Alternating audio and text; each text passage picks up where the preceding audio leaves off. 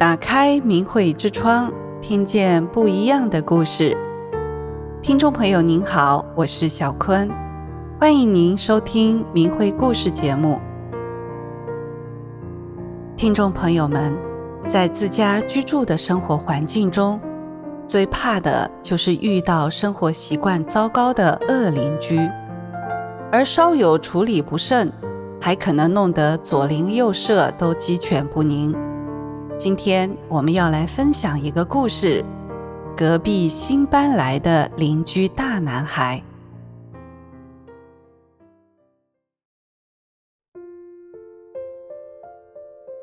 我家住的房子是一梯三户的六层楼，我家在顶层的中门。之前右手门的老邻居把房子卖了。随之就来了个新邻居。新邻居是一个长得高高大大、二十多岁不到三十岁的大男孩。这个新邻居一搬来，就开始把自家的生活垃圾都堆放在楼梯口。没几天，他家门口就堆满了。因为垃圾堆到他自己开门和出入都碍事了，他就把垃圾往楼下踢。搞得满楼道都是垃圾。打扫我们楼道的工人是个大姐。大姐来了，看男孩家只有一口人，就告诉男孩把垃圾放在自家门口，她会帮着拿下去，让男孩不要再踢得满楼道都是。大姐还说，否则如果有人打电话反映，他会被物业开除的。男孩答应了。可是哪知道这大男孩一个人的垃圾比正常人家的垃圾还多。大男孩晚上经常领回来一帮小朋友喝酒，整晚吃吃喝喝。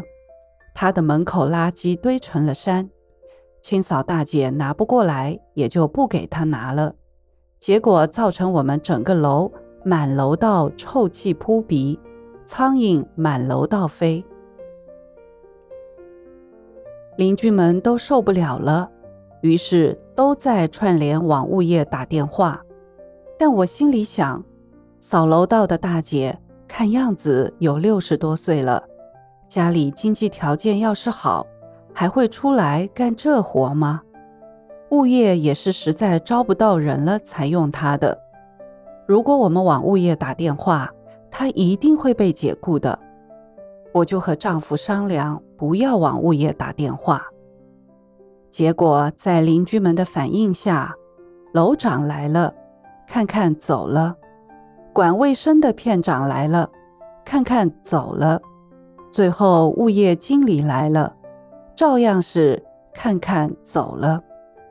邻居们都在骂物业只收费不管事儿，因为实在是太臭了。左手门的邻居就来找我商量。邻居对我说：“妹妹，怎么办呀？遇上这样的邻居，我上下楼都害怕。那家人高高胖胖的，两百多斤，也不知道是干啥的，手里还经常拎个大片刀。”楼下的邻居说：“自从这个邻居来了，我家阳台筐里面啥也不敢放了，从上面扔下来的都是烟头。白天见不着人，晚上太晚了又不好敲门跟他说，怎么办呢？我想这事可怎么处理呢？后来我了解了一点男孩的情况，想了一想。”我就找丈夫商量，我对丈夫说：“男孩和咱家孩子是同龄人，他从小父母离异，又都去南方打工去了，这孩子都没个家，也怪可怜的。要是咱家孩子不知道扔垃圾，我们做父母的不得替他扔吗？这堆垃圾就当是咱家孩子堆的。”我是修炼人，我去清理垃圾，不要让邻居们为难成这样。不过你得帮帮我，太多我拿不动。于是我们夫妻俩就用能装五十斤面粉的大丝袋子，装了三袋子垃圾，扛到楼下扔到垃圾桶里，又把楼道用清水冲洗干净。但没过几天，垃圾又堆起来了，这可怎么办呢？和家人一番思量，最后决定由我女儿出面，以聊天的方式和她说话。因为同样的一句话，我去说，男孩一定会有压力。他刚来到这里，会觉得我们看不上他，大人欺负小孩，都在排挤他。我女儿爽快地同意了。女儿来到男孩家门，男孩来应门，女儿对他说：“哎，朋友，你怎么不扔垃圾呢？”男孩说。我不欠费，我交物业费呀。谁知道物业咋不给拿呢？女儿笑了，接着说：“物业是不给拿垃圾的，都得自己扔到楼下垃圾桶去。上次你那堆是我爸妈给你清理的，我妈是练法轮功的，不会和你计较的。这次的这堆还由我爸妈帮你扔掉吧，以后你就不要往这放了。”保持楼道的干净，这是我们大家的家，我们要共同维护好楼道卫生。男孩说：“好的，我真的不知道是这种情况呀。”同龄的两个孩子一沟通后，果然效果显著，原来是一场误会。从此，我们两家相处得很好，男孩对我们很有亲切感，很信任。生活上遇到的一些琐碎小事都来找我，不见外。我也总是看着孩子可怜，尽所能的在生活上照应他。过了一段时间，男孩的父亲从南方回来了，说要给孩子操办婚礼。因为听男孩说我们对他儿子照顾有加，为了表示感谢。一回来就要请我们夫妻过去喝酒，我们婉言谢绝了，并告诉他我是练法轮功的，对谁都这样。男孩父亲说，他以前对法轮功很排斥，不是很了解，一见到就吓得跑老远。这次认识我，让他有了重新的思考。男孩父亲邀请了我们去参加男孩的婚礼，并且一再强调让我们不要给礼金。婚礼当天，我还给男孩包了一个大大的红包。后来，我们五六层楼住得像亲戚一样，谁家有事不在，钥匙都交给我看管。我家有事，邻居们也会主动帮忙。有一次半夜两点多，有人敲我家门，邻居们主动去调查，弄明白回来告诉我，是一个送外卖的敲错了门。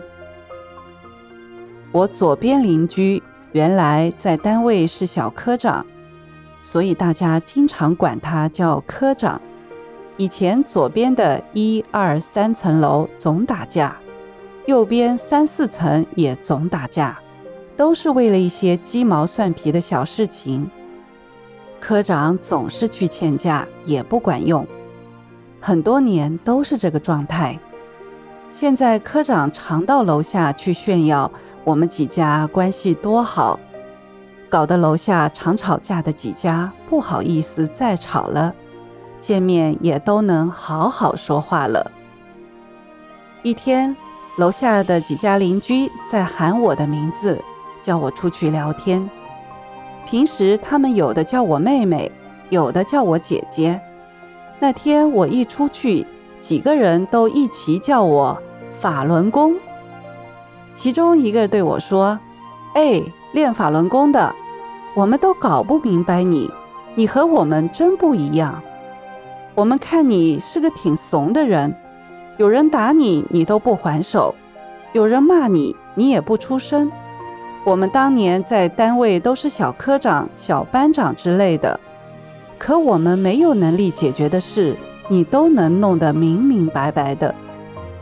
邻居又接着说：“还有物业那个有名的刺头，常欺负咱业主。咱们这单元的人轮班去跟他干仗，你最后去的，也没打，也没骂，笑呵呵的和他说，他就那么听你的。我们还以为你们认识或有亲戚关系呢。”课长也对我说。真应该到物业去给你请张奖状，表彰你。这是咱小区的模范楼道，不仅干净，还一片祥和。我说，我们练法轮功的不求名，不求利，更不求回报，只希望你们能记住一句话。大家齐声笑着对我说：“法轮大法好，真善人好。”